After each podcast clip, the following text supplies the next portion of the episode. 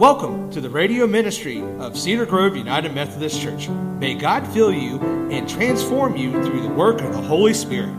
Now for some music and then Pastor Brian Boley. Our gospel reading this morning is the second chapter of Matthew.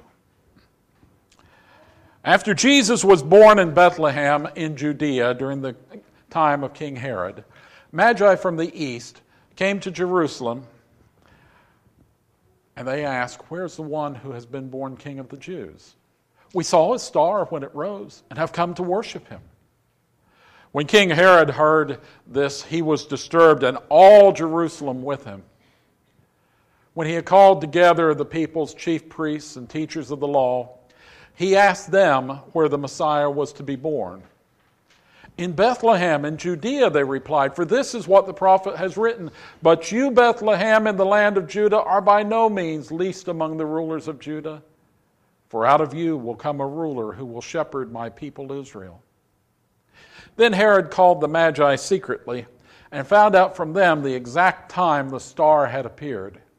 He sent them to Bethlehem and said, Go and search carefully for the child. As soon as you find him, report to me so that I too may go and worship him. After they had heard the king, they went on their way, and the star they had seen when it rose went ahead of them until it stopped over the place where the child was. When they saw the star, they were overjoyed. On coming to the house, they saw the child with his mother Mary, and they bowed down and worshiped him. Then they opened their treasures and presented him with gifts of gold and frankincense and myrrh. And having been warned in a dream not to go back to Herod, they returned to their country by another route. When they had gone, an angel of the Lord appeared to Joseph in a dream. Get up, he said, take the child and his mother and escape to Egypt. Stay there until I tell you, for Herod is going to search for the child to kill him.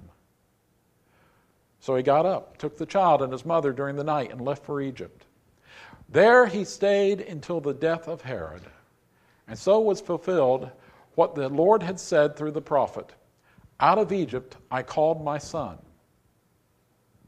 When Herod realized that he had been outwitted by the Magi, he was furious and he gave orders to kill all the boys in Bethlehem and its vicinity who were two years old and under, in accordance with the time he'd learned from the Magi. Then what was said through the prophet Jeremiah was fulfilled. A voice is heard in Ramah, weeping and great mourning. Rachel weeping for her children and refusing to be comforted because they are no more. After Herod died, an angel of the Lord appeared in a dream to Joseph in Egypt and said, Get up, take the child and his mother, and go to the land of Israel, for those who were trying to take the child's life are dead. So he got up took the child and his mother, and went to the land of Israel. But when he heard that Archelaus was reigning in Judea in place of his father Herod, he was afraid to go there. Having been warned in a dream, he withdrew to the district of Galilee, and he went and lived in a town called Nazareth. So was fulfilled what was said through the prophets that he would be called a Nazarene. And this is the word of God for the people of God. Have you ever looked back and found that something you thought was a serious problem had led you to do something that was the greatest blessing? It happened to me over 25 years ago. I've been working for about a year for a company in Atlanta. A part of working, as part of working for the company, I had bought a brand new Ford Aerostar van, the extended version that seated seven people with fold down back seats for more cargo space. It was the XLT long version and it had the four cylinder engine, so it would go 0 to 60 eventually. Taught me strategic planning.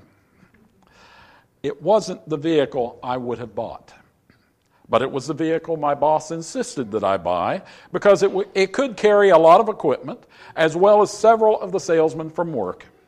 In fact, I wouldn't have bought any vehicle at all except that the buying of the vehicle was a condition of the job. Now, he did give me an expense allowance to pay for the vehicle and the gasoline to run it. Our older vehicle was a nearly paid off Ford Escort. As I say, I'd been working about a year for the company when it developed cash flow problems and I was laid off. Here I was with no job and no income. Sandra was now pregnant and on mandatory bed rest with our next daughter, so she couldn't work.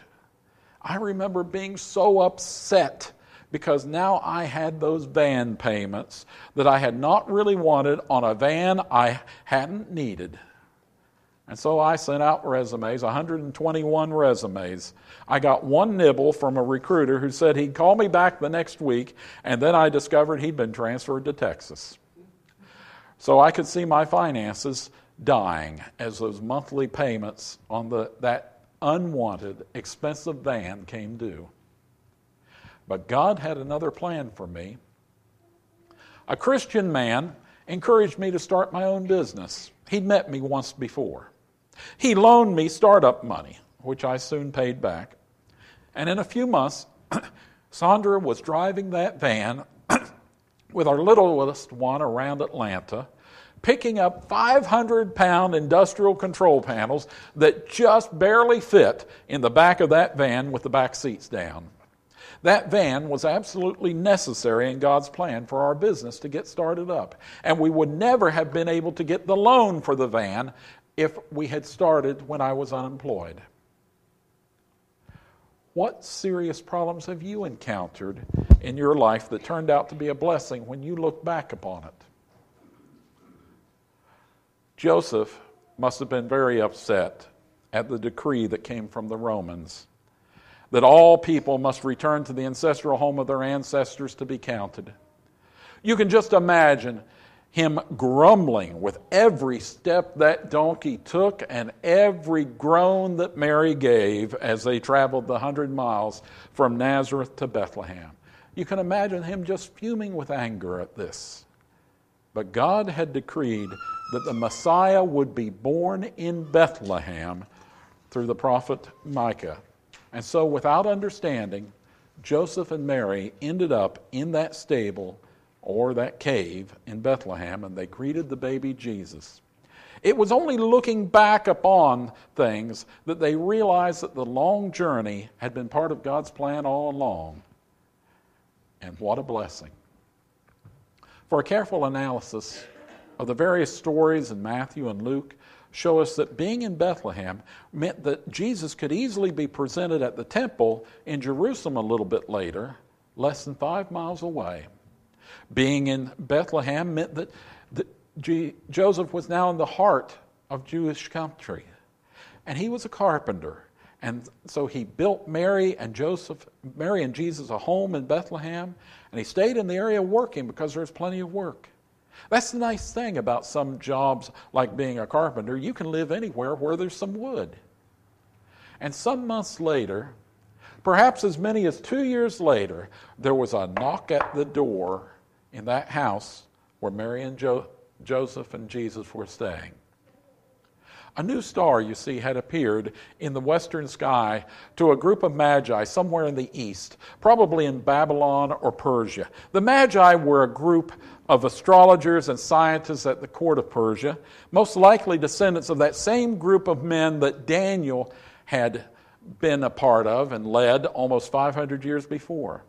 They had seen the star and they understood that this star fulfilled the prophecy in Isaiah 60. Arise, shine, for your light has come, and the glory of the Lord rises upon you. See, darkness covers the earth, and thick blackness is over the peoples.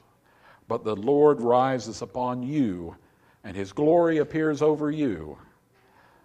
Nations will come to your light, and kings to the brightness of your dawn, and all Sheba will come bearing gold and incense and proclaiming the praise of the Lord. The Magi had traveled some 1,500 miles, most likely on foot and camelback. How many were there?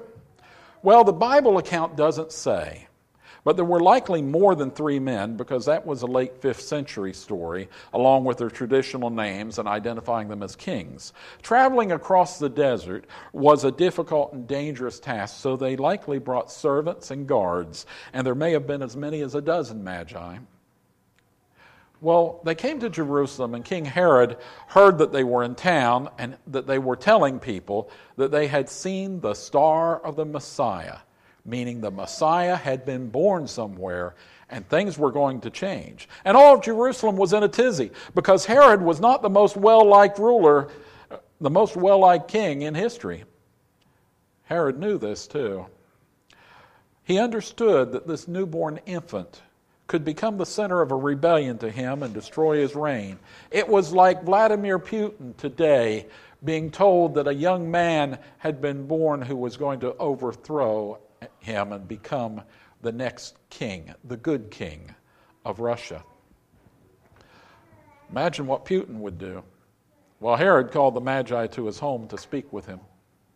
The Magi told King Herod when the star had appeared and asked for help finding the infant. Herod's men, experts in Old Testament prophecy, told them that the Messiah would be found in, in Bethlehem, for it was Herod's, with Herod's encouragement that the experts were consulted because he figured to let the Magi do the house to house search, and then he would follow up and find this potential rival and take care of him however he wanted. But he told the Magi that he wanted to find the infant so he could worship them, him also. So the Magi went to find the babe. Well, it's only a five mile trip. When they found him, they bowed down and they worshiped him. And this is why the day is known as Epiphany, the day humans recognize that Jesus was God on the earth for the first time. For an epiphany is a sudden recognition of a deep truth, or it's an appearance of God. The Magi, though they weren't kings, they were wealthy, and they did bring gifts. Traditionally, the gifts acknowledge different aspects of Jesus and who he would become. The gold is a gift given to a king by which he may raise an army and equip his soldiers with swords and armor. Jesus is to be the King of kings of the earth. The frankincense, the dried up sap from a tree which grows on the Arabian seacoast, is traditionally burned as incense by the high priest in many different religions. It signifies that Jesus is our high priest, building a bridge between us and God. And myrrh, another dried up sap from a different tree on the Arabian seacoast, that was traditionally burned to cover the smell of a decaying body. It was the gift you would give to someone who could guide you from life into death and then into the next life. It was the gift for a God. So the visit happened, and then the Magi prepared to leave the next morning to go back to Herod and tell him exactly where they had found the boy, but once again, God stepped in to ensure a good outcome for a bad situation. The Magi were warned about King Herod's evil intention to kill Jesus in a dream, and so they bypassed Jerusalem on the way home. And Joseph, well, Joseph was warned in another dream to take Jesus and Mary and leave immediately for Egypt. The angel in the dream even told Joseph to stay in Egypt until he told him it was safe, for Herod was going to try to kill Jesus. Have you ever had someone in a dream tell you wait for the wait for part 2, the next installment of your dream? Joseph Oh, that we would all listen to God's assurances and warnings like Joseph did he roused the family that night, and they left for, for Egypt in the middle of the night. No prying eyes saw the path that the family took. No prying eyes could tell anybody which way they'd gone, like they might have done if he'd waited till daybreak. And once again, Joseph, by following God's command without question, he avoided a serious problem. A problem that, you know, most people would have worried about this for days. Should I uproot everyone and hit the road? It's going to be such a pain to move. After all, I just built a new house. Where are we going to find food? And you know all the worries. I mean, could you leave your house today? Like in the next hour. Well, Joseph had the dream, though. He woke up and he loaded the family and their go bag on the donkey, and they headed south to Egypt. They just left town. He'd learned to trust God in those angelic dreams. After all, his first angelic dream had assured him that Mary was telling the truth about the Holy Spirit being the father of Jesus. Joseph had learned to listen to God. And so they left, possibly just hours ahead of Herod's troops. And Herod was angry. He'd hoped to find the location of the infant from the, remain, from the returning magi so that he could capture or kill Jesus. But they had outsmarted him because they had listened to their dream. So he sent troops to Bethlehem with orders to kill every boy under two years old just to be sure that they got him. After all, Bethlehem was less than five miles from Jerusalem. It wasn't a difficult task. And so Matthew tells us another prophecy was fulfilled, this time from Jeremiah 31. A voice is heard in Ramah, weeping in great mourning, Rachel weeping for her children and refusing to be comforted because they're no more. Rachel was the favorite wife of Jacob, the patriarch whose name had been changed by God to Israel. And Rachel was also the mother of Joseph and Benjamin and Bethlehem is located in the ancient territory of the tribe of Benjamin. And Rachel's tomb is located even today just outside Bethlehem. That prophecy from 600 years earlier referred to this slaughter. But Jesus, Mary, and Joseph, and the donkey were headed for Egypt, traditionally to Alexandria, where there are churches that celebrate this. There they stayed until King Herod the Great died which turned out to only be a matter of a few months. And then there was another dream, and the family returned to Israel. But when Joseph heard that Archelaus, the son of Herod the Great, was now the king in Judea, the area around Jerusalem, and still another dream warned him, Joseph headed up, back up north to Nazareth, located a 100 miles to the north near the Sea of Galilee. And this trip also fulfilled another prophecy he shall be called a Nazarene it can be confusing because there are several men mentioned in the Bible who were called King Herod. There was King Herod the Great who built the temple, who met with the Magi and slaughtered the boys of, of Bethlehem, and most likely died in 4 BC, just a few months after Jesus was born. Most historians today accept that Dionysius Exiguus, who was the monk who lived around 500 in what's now Romania invented the idea of dating years since the birth of, of Jesus, that he'd made an error in determining when Jesus was born. But by the time the mistake was found, the system had been used for over a thousand years. So most serious scholars today believe that Jesus was born in 4 BC, shortly before Herod the Great died. Other men called Herod include his son, Herod Archelaus, who ruled for the next 10 years, and another son, Herod Philip, who ruled the area east of Galilee. Herod Antipas took, was another son of Herod the Great, who took over Galilee and some other areas. And he was the one that was ruling at the time of Jesus' crucifixion in 33. And then there was another son, a grandson, Herod Agrippa, who took over in the late 30s, and reunited parts of Israel until he died in 44. And then finally, the Romans put in Agrippa II, who was the last of the dynasty. And after his death, the Romans ruled Judea directly, beginning around 92. But you know, Joseph had long since passed on. He'd gone to his reward. We know that Joseph the carpenter who loved Mary, was alive when Jesus was age 12 and stayed behind to talk to the teachers at the temple, but Joseph is gone by the time Jesus begins his ministry around age 30. At one point, Mary and Jesus' brothers show up to take Jesus away because they thought Jesus had lost his mind. But there's no Joseph. Of course, the average life expectancy at that time was only 40 years or so. So it's not surprising that Joseph had died by the time Jesus is 30. Now, what can we learn from Joseph? Well, there's several lessons. First, we can learn to trust what God tells us, even in dreams, Each of Joseph's angelic visions are described as dreams. No flesh and blood angel ever appears to Joseph, but the man understood when he had received a message from God. And Joseph listened to those messages, even though they were not nearly as substantial as the tools and wood with which he worked. For dreams and words and ideas can change the world even more than the hard objects that we can touch and feel. The greatest men and women of the world have changed the world simply by speaking and writing, rarely through their swords or guns or material objects that they've made. For you see, dreams are one way that God speaks to us. And dreams, not just the ones at night, but the, the dreams that the Spirit gives to us of, the, of who we will be and what we will make of the future and what we will accomplish.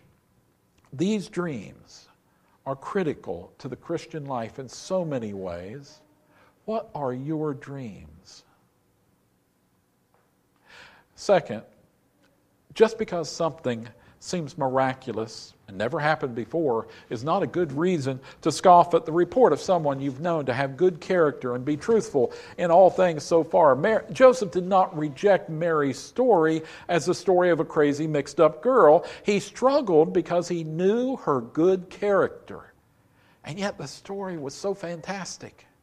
And so he was inclined to believe her, even though the story was fantastic. And that made him ready to listen to the angel in his dream.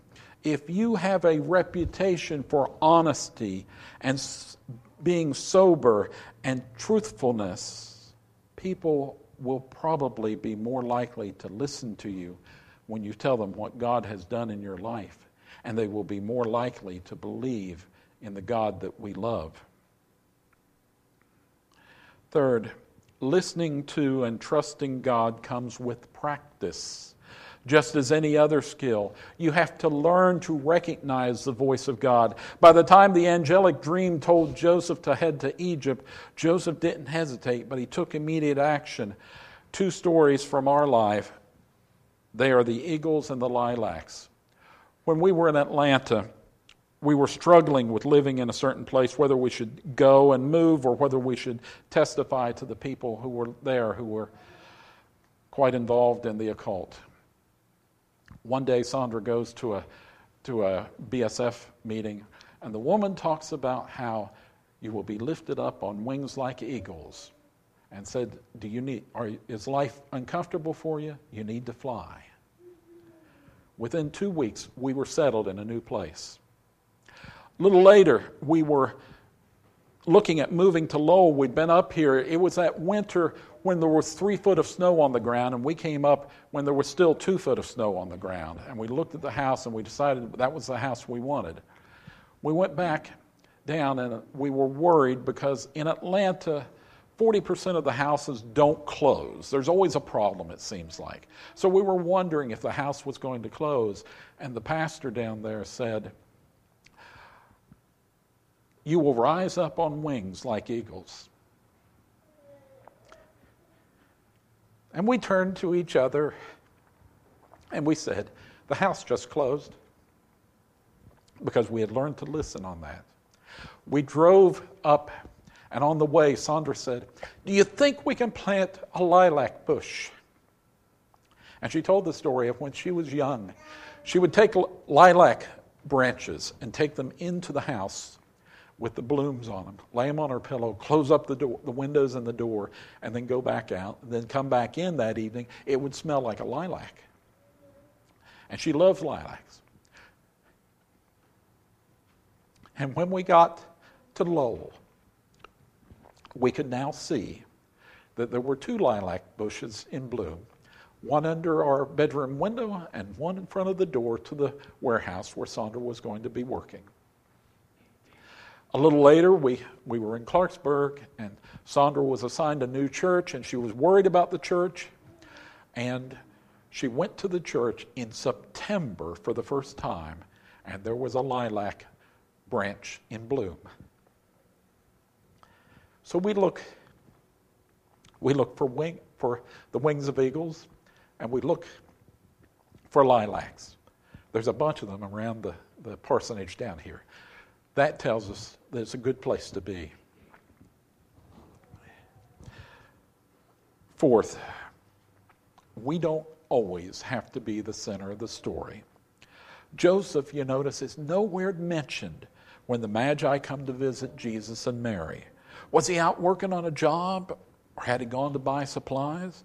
We don't know, but the story, all stories, is about Jesus rather than Joseph or us. In all the stories of conversion, in all the stories of miracles, in all the stories about the great things that happen, we are not the center of the story. Jesus, God, and Holy Spirit is the center. For after all, history is not written about us, it's His story.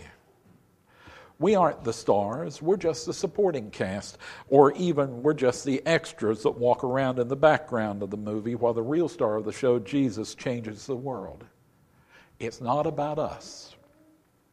And finally, love and kindness can lead us to experience far more miracles than roughness and practicality. If Joseph, Joseph had been rough and followed rigidly the rules of the day, he might have had Mary stoned to death. But he didn't, for he loved her and he was kind. Even his plan before the first angelic dream was a kind, loving plan. When I see miracles, it's rarely at home. Where is miracles? It's when I decide to be kind and loving and visit someone in the hospital. When I pray for someone there, that's when I see the miracles happen. Love and kindness sets the stage for miracles to happen. Go outside yourself, visit people, pray, and watch for the miracles where you have shown love and kindness. Joseph, before he listened to God and continued to be kind and loving, loving, if he, you know, he ended up spending more time with the young Jesus than anyone else ever has. Wouldn't you like to spend years with Jesus working and teaching Him as He taught you every day? This year is the beginning of the rest of our lives. This is the year we can choose to get serious about getting close to Jesus. It's the year when we can read about Him every day, when we can study and discuss Him uh, with others a couple times a week in Sunday school and the midweek Wednesday night study group. And this is the year when we can use what we already know to introduce other people to Jesus. And that's really very simple. Simply begin talking about God and Jesus and church briefly with everyone you speak to. Begin speaking more and more to strangers. Find out their names. Andy does this all the time. We were over in Elkins. We walked into a restaurant with him. By the time the waitress has come to the table the second time, he's got her name. She comes back, it's always, Hi, Alexa. Hi, Alexa. Hi, Alexa. The guy who delivered the food, Hi, John, how you doing? He's met him before. He knows so many people there. He's got so many friends because he simply focuses upon the names of people. He finds out their hopes and hurts, their dreams and nightmares, and helps them see where our mutual friend and Lord Jesus has helped us and that He can help them. You can do the same. And if we do that, if we all were to do that, by the end of the year, we'll have many new friends. And that will have been a miracle that Jesus has done for us, just like the other wonderful things He's done for us in the past. And so, learn from Joseph. Try to get closer to the babe, the child, the teenager who Jesus became, and the King of Kings who'll be our ever ready to help friend. Go and speak to Jesus, learn about Him and speak to others about him. Amen. Cedar Grove United Methodist Church and Pastor Brian Boley would like to thank you for listening to last week's pre-recorded sermon. Join us live this Sunday morning at 10:30 a.m. and on Facebook. We are located on Route 47, a mile and a half east off I-77, just across from WVU Parkersburg campus. Donations may be mailed to Cedar Grove UMC 168 Old Turnpike Road, Parkersburg, West Virginia 26104. Or you can text the word GIVE to 1304 244 1903 or visit our website, cedargroveunitedmethodist.org, and click on the Give tab. This will bring up a form where you can determine how much you would like to give. Thank you, and God bless you in your life.